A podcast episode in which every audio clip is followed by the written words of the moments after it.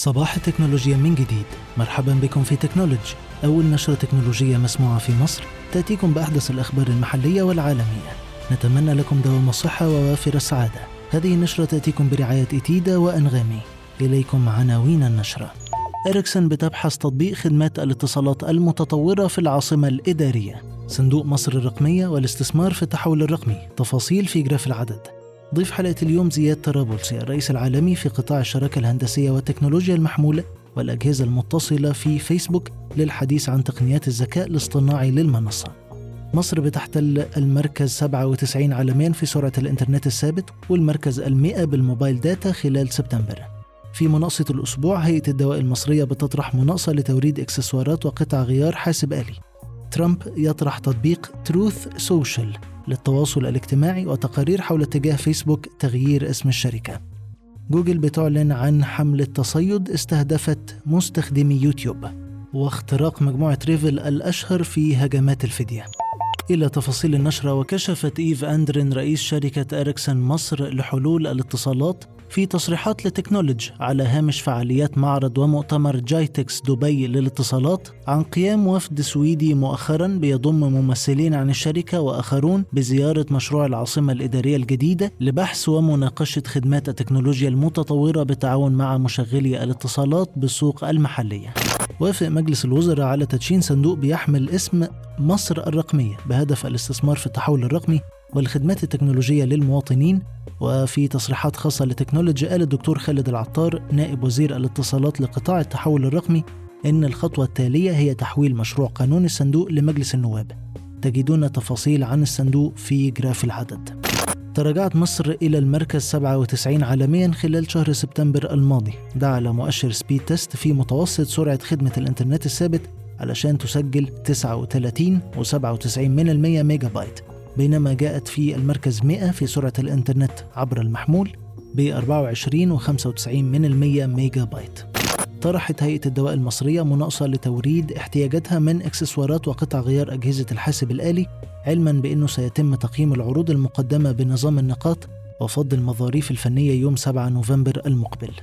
في زيارته لمعرض جايتكس وإكسبو في دبي قام وزير الاتصالات المصري بنشاط مكثف فشهد خمس لقاءات واتفاقيتي تعاون على هامش المعرضين.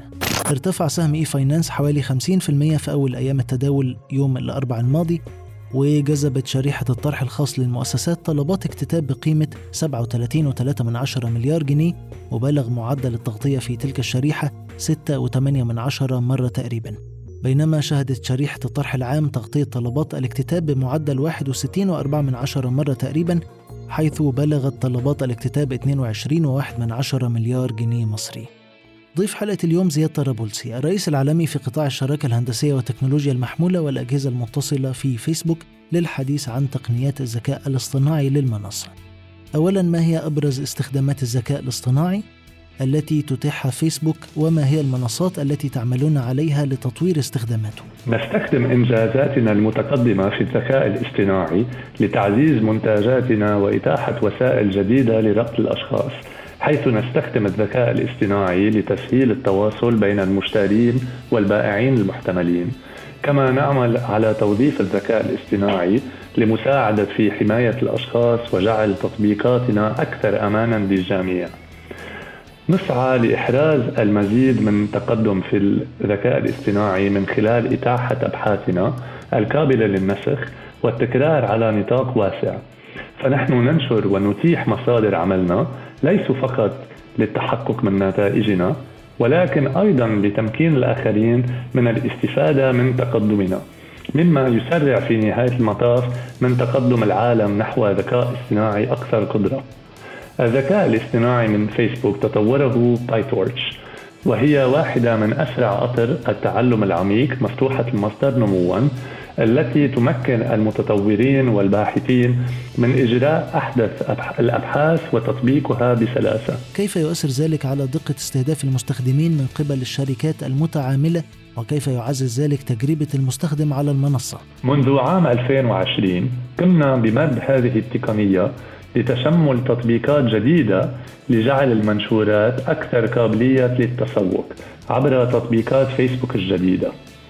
في الوقت الحالي عندما ينشر البائع صورة في صفحته على الفيسبوك يساعد نظام التسوق الذي يعمل بدعم الذكاء الاصطناعي على تحديد البنود الموجودة بدون إشارات ويقترح إشارات لها استنادا إلى كتالوج منتجات البائع وبالتالي بدلا من أن يستغرق وضع إشارة يدوية على البنود عدة دقائق يمكن للبائع إنشاء ونشر صورته في ثوان معدودة.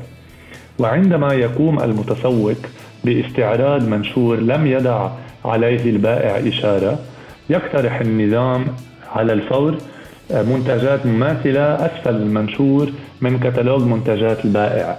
هذا النموذج مفعل الآن بشكل حي على ال Marketplace وكخطوة تالية نستكشف وننشر هذه النماذج لتعزيز وضع الإشارات بمساعدة الذكاء الاصطناعي وتطابقات المنتج عبر تطبيقاتنا.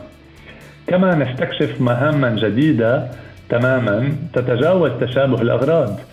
تماما كما يمكننا الجمع بين الأغراض والسمات المختلفة. يمكننا أيضا فصل السمات عن تلك المتعلقة بالأغراض لترتيب البحث عن صور بشكل أكثر تنوعا. وهذا يفتح إمكانيات البحث ليسوا فقط على أساس تشابه الغرض ولكن أيضا في مهام مختلفة مثل العثور على وشاح بنفس النمط والخامات مثل هذه التنورة. هل يتم استخدام أي من تطبيقات الذكاء الاصطناعي في مجال الصحة في المنطقة؟